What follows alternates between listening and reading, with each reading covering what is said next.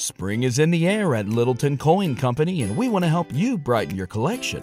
Visit us at littleton coin dot com all month long to enjoy fifteen percent off your purchase. With a wide selection of coins, paper money, supplies, and more, Littleton Coin Company has something for every collector's taste. Use promo code SPRING at littleton coin dot com for fifteen percent off your purchase all month long. Restrictions apply. Littleton Coin Company. Serving collectors since nineteen forty-five. When you visit Arizona, time is measured in moments, not minutes. Like the moment your work stress disappears as you kayak through the canyons. Or the moment you discover the life-changing effects of prickly pear chocolate. But nothing beats the moment you see the Grand Canyon for the very first time. Visit a new state of mind. Learn more at here you are A Z dot com.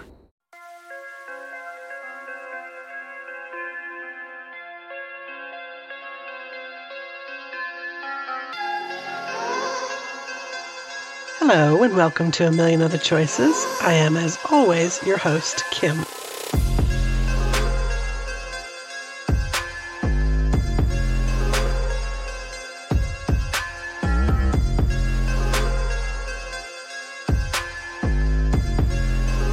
Today's story I discovered during my research happened only about a block from my house back in nineteen eighty-six, and the more I researched this case, the more my blood started to boil, and I think yours will too.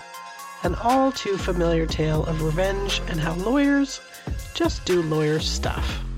This is the murders of Pavel and Gabriella Dolejs.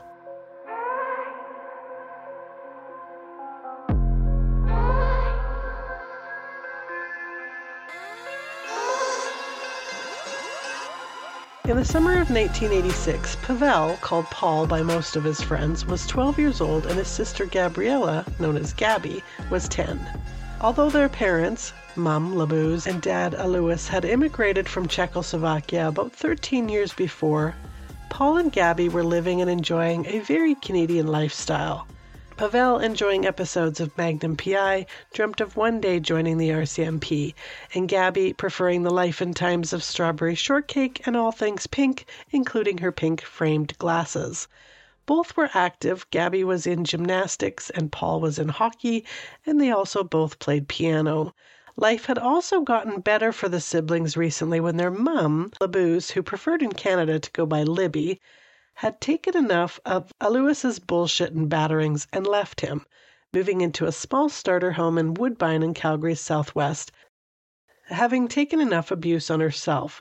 On Easter Sunday that year, Alois had almost drowned Paul at a swimming pool they were visiting in Banff and had twisted his arm. In that instance, Pavel had run to an R C M P officer, telling him that he feared his dad was going to abduct him, which was actually something Alois had threatened on at least six occasions before should Libby decide to leave him. Once Libby realized Alois had turned his rage against her children, she had taken her and the kids to the Sheriff King home, which was a woman's shelter here, and sought a restraining order against Alois. Libby had a good job and was able to secure a home for herself free from Alois's abuse. She worked as a registered massage therapist for Olympic athletes. Alois, on the other hand, remained in and out of work as a carpenter. But as is the case then, and still is today, a restraining order may keep a batterer away from you, but it has nothing to do with visitation of your children, because courts prefer to keep families as intact as possible, regardless of what watching your mother get abused does to a child's psyche. And because of the threats Alois had made about abducting the children, Libby kept them very vigilant, teaching them where to go and who they should call should the situation ever arise.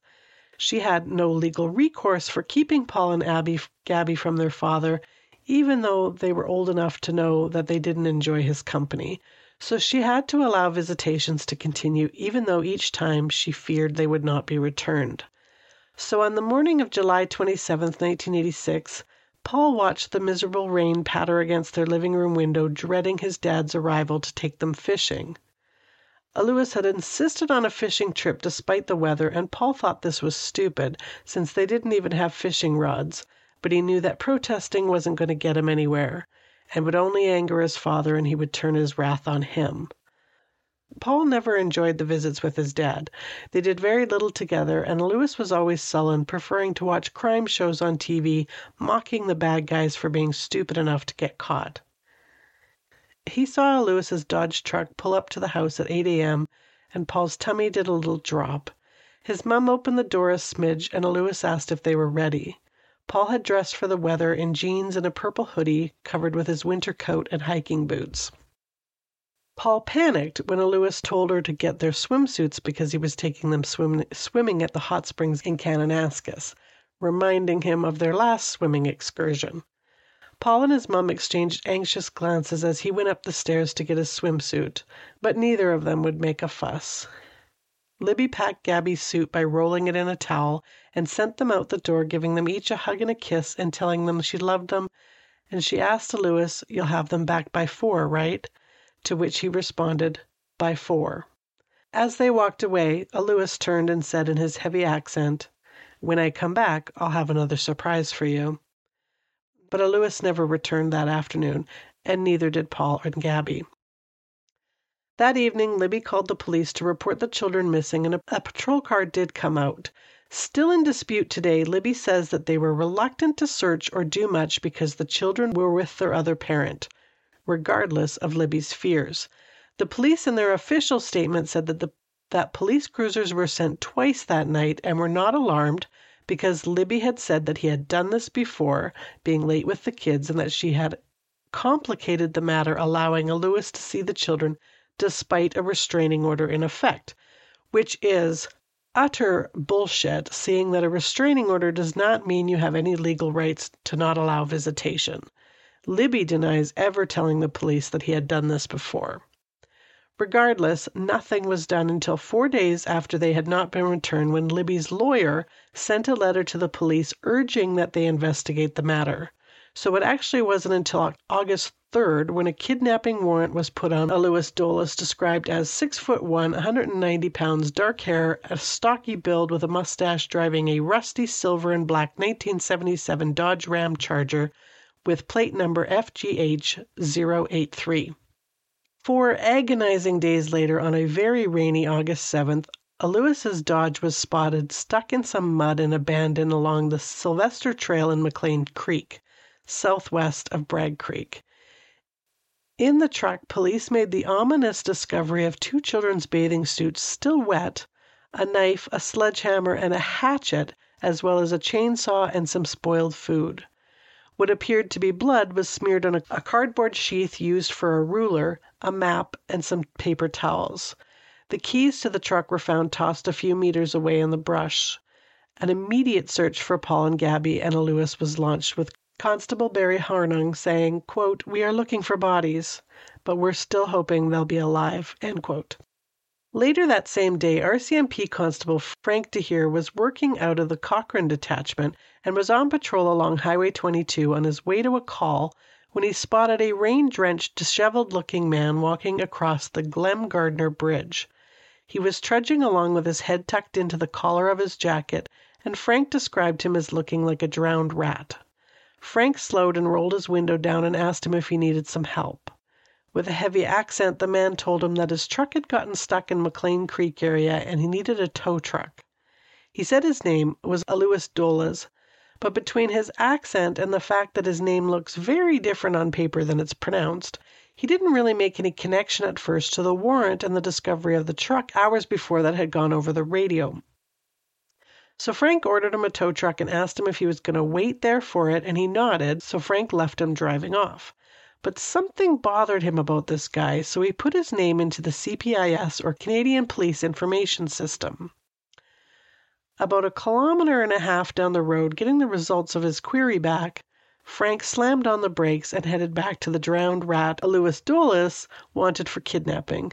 Meanwhile, searchers were still looking in the area for Paul and Gabby in mosquito-infested woods and along roads that were turned to mud with the rains. The search was called off that night as, as the rains got to be too much, but the search was expanded and continued for days following the discovery of Alois and his abandoned truck. Alois was brought into Cochrane to be questioned by homicide detectives Wally Purcell and Nick Kiska. Wally, a bit of an expert at getting perps to talk, pulled out from his wallet school pictures of his own six-year-old daughter Lisa and ten-year-old son Scott, and laid them on the table in front of Alois. Alois fiddled, fiddled with the pictures, but he wouldn't really look at them. Wally told him that Gabby was cold and he was worried for her with bears and cougars in the area. When asked where his kids were, Alois didn't reply, so Wally showed him the pictures again and said, "These are my kids. I miss them right now because I'm working tonight and I can't be with them. Are you going to miss your children?" Alois replied, "I already screwed up my life. Try always to be best never works. I left the country, the family, go to freedom. Better life, better everything, come with high, high, high hopes. Didn't work." Alois then picked up the pictures again and examined them more closely before exclaiming to Wally, "Mine are better."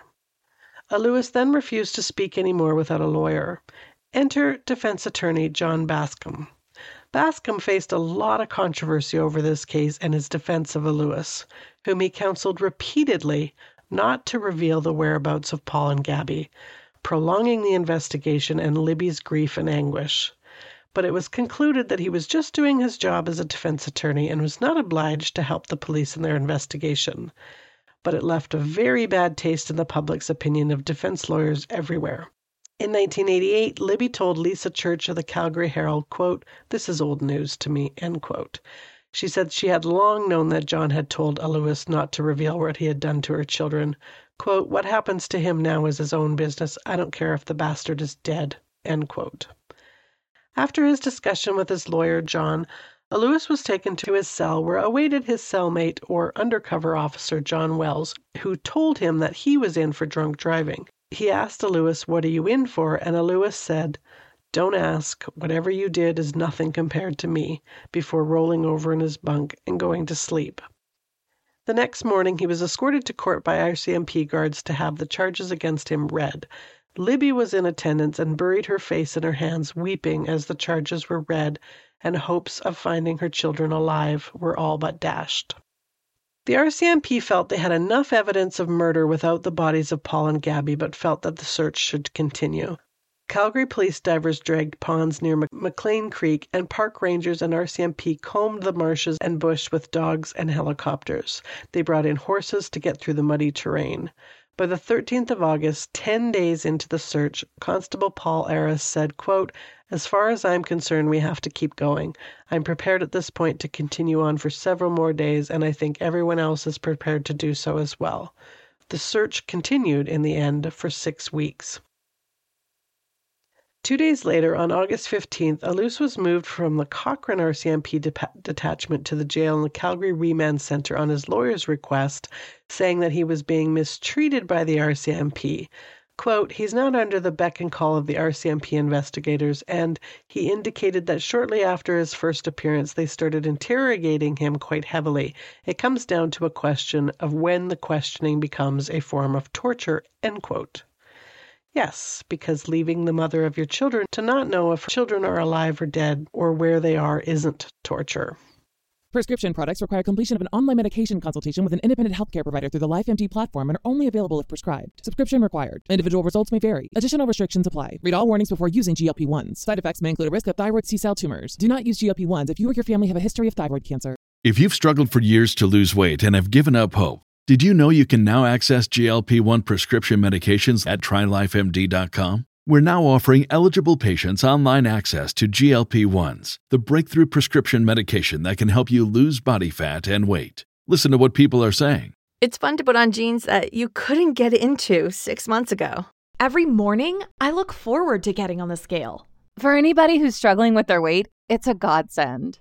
And here's the best part. Your insurance may cover one hundred percent of the cost of your medication. So go to Try Life M D dot com to have your eligibility checked right now. Get started today at Try Life M D dot com. That's T R Y L I F E M D dot com.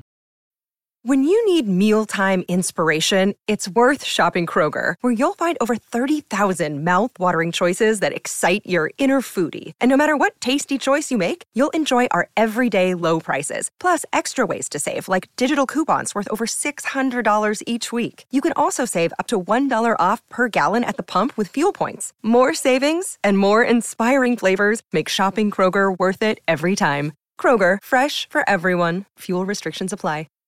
Save big on brunch for mom, all in the Kroger app. Get half gallons of delicious Kroger milk for one dollar and twenty-nine cents each. Then get flavorful Tyson natural boneless chicken breasts for two dollars and forty-nine cents a pound, all with your card and a digital coupon. Shop these deals at your local Kroger, less than five miles away. Or tap the screen now to download the Kroger app to save big today. Kroger, fresh for everyone. Prices and product availability subject to change. Restrictions apply. See site for details. By September twenty-fourth, and after six weeks in custody and the start of his preliminary inquiry, Alois still had not said a word about where the bodies of his children Paul and Gabby were. After a two-week preliminary hearing, Alois was ordered to stand trial for the murders of his children. And without the bodies of his children, but on the strength of the evidence and eyewitnesses that saw him in the area both with and without his children, in May nineteen eighty-seven, Alois was convicted of two counts of second-degree murder. Justice Alan Saladicki said of Alois, "In short, the accused is a cool, calculating, cold-blooded murderer who is apparently fully pleased and content with his acts he has carried out, acts that are beyond the comprehension of any proper parent." He concluded that there were a number of aggravating factors, in particular that these were his own biological children, and could not find one mitigating factor in any of what he had done. The judge further stated, quote, "The accused previously threatened to either take away the children from his wife or implied to do harm to at least one of them. The children were with him for no other reason than their compassion for him.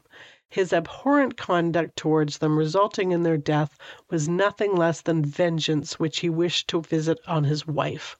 The concealment of the bodies of his children, which took place before he retained counsel, is also an aggravating factor. He is, in my view, a person unable to show any remorse, as he demonstrated from the moment of his apprehension and has continued until now, and has continued until now. Stand up, Mister Dolejs.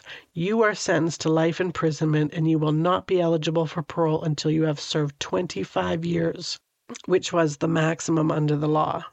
Libby said, quote, twenty-five years. twenty-five years before I'll ever have to think about him again, and perhaps he won't make it," end quote. Now, sadly, under the Faint Hope Clause, he would actually be able to apply for parole in, as early as two thousand one, which is, was only fifteen years. Um, but we'll get to that because there is a little bit more to this story.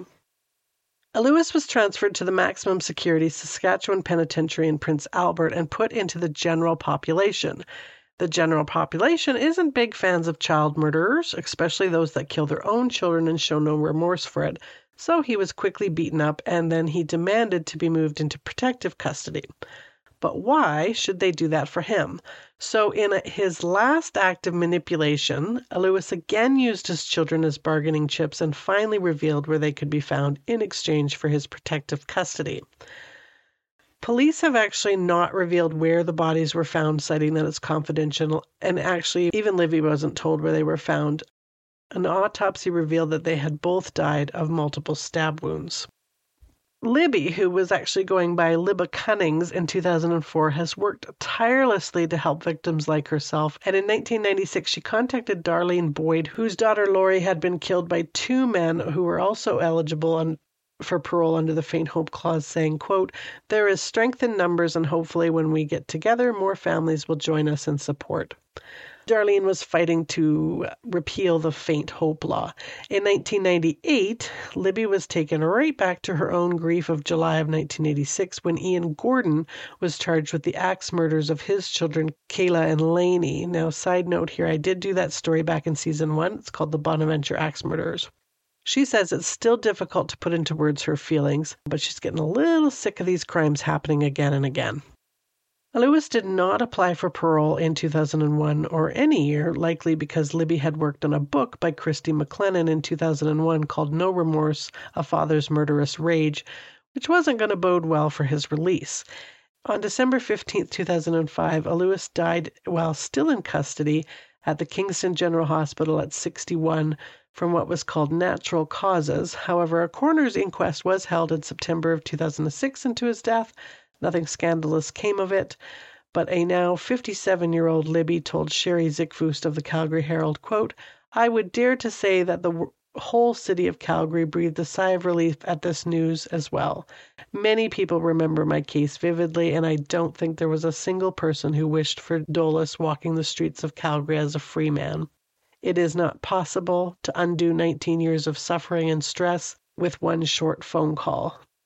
Now, the year before, she had actually told Sherry, quote, "The closure will be when I die or when he dies, whichever comes first." So his death in two thousand five answered that question for her. In December of two thousand nine, when James Bing June Louis was charged with killing his two children and injuring their mom Ying in the neighborhood of Panorama, Libba came forward and offered these amazing words to Tony Seskis, who's a journalist here in Calgary. "At first you kind of feel nothing, and then slowly some of the emotions come back. Don't be afraid of the emotions. We do have this sort of inner wisdom, and trust the inner wisdom. Trust what you feel, and what you feel is right. I'm still dealing with it. We shouldn't be able to imagine that because it's not natural. None of us can imagine that. I wish I had a magic formula. Some people sort of go into denial at first, and some people want to know the facts. I'm more of the person who wants to know the facts. So what I did, what worked for me, was trying to educate myself as much as I possibly could about what would drive a person to do something like that. But that's a process for like three or four years. That's not something you're going to understand in six months or so. It's a long process. Friends were absolutely crucial. They were really critical to my survival. A lot of my friends were basically afraid to say, hi, how are you? Because they didn't want to ask the question, how are you? End quote. Now, here is where I go off on a little bit of a side note here and get myself into trouble for stating this, but this is just my own experience, my own opinion. Uh, I'm sure that all the legal stuff that you'll read on the internet or anything that your divorce lawyer is going to tell you is that a restraining order will protect you and your children. Um, that super that visitation becomes supervised when there's a restraining order in place and everything is good. But here's what I know from what I personally have experienced. You cannot legally withhold visitation from your child's other parent when you have an interim or regular custody visitation order in place. It doesn't matter if your child is sick, if they're scared, if you're scared. Once I got a restraining order, the issue of the kids wasn't even brought up. So in my case, it was actually my lawyer that had requested a restraining order for herself against the person. And I just got one because the judge, and a judge that I credit for saving my life, threw one in for me as, you know, as well under the circumstances. Nothing was said about changes to visitation being supervised. There was nothing like that said at all. So I still had to provide access to the kids. Now, it didn't have to be at my house anymore, but now I'm forced to go, at that time I was forced to go to an empty church parking lot, uh, which was a place that he picked, on Wednesday nights and still give the kids over because at that time they're too little to walk like a two football field distance or the required two hundred yards away on their own.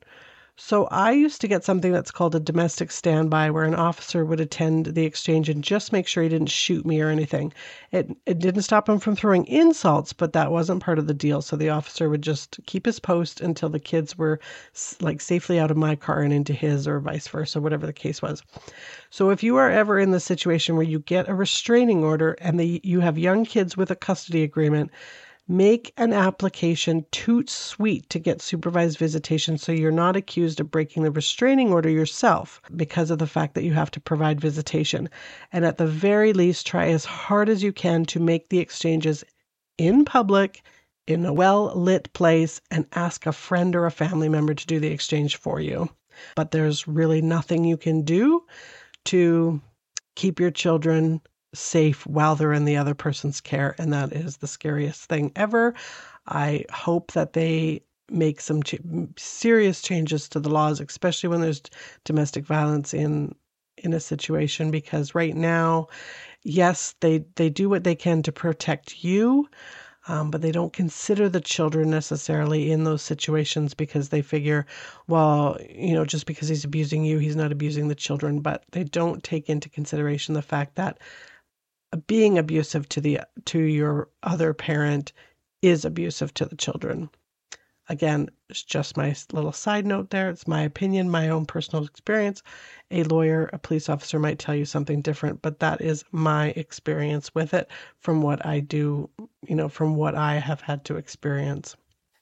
And that was the brutal and awful murders of Pavel and Gabriella Dolejs. I can't help but putting myself in the place of Pavel. I mean, that dread that he was feeling of not wanting to go and being scared. It's so frustrating that in custody cases like this, there is little to no recourse to not put your children in this kind of risk. Each visit is a risk. It's really terrifying as a parent to basically send your children out the door um, to their possible murders. Anyways, on that terrible note, I'm going to be back again next week with another case that will likely get your blood boiling. Don't forget to do your rate, review, subscribe stuff, and the exclusive content, all that blah, blah, blah, blah, blah. Links are in the show notes. And as always, thank you so much for listening.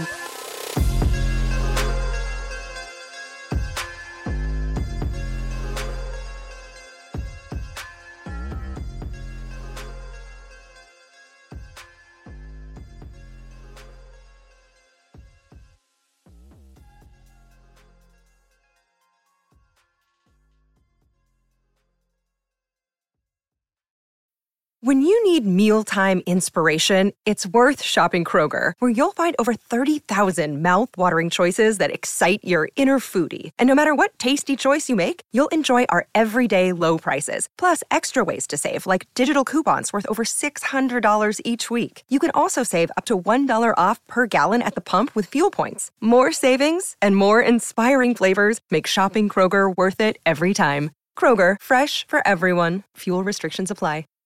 Save big on brunch for mom, all in the Kroger app.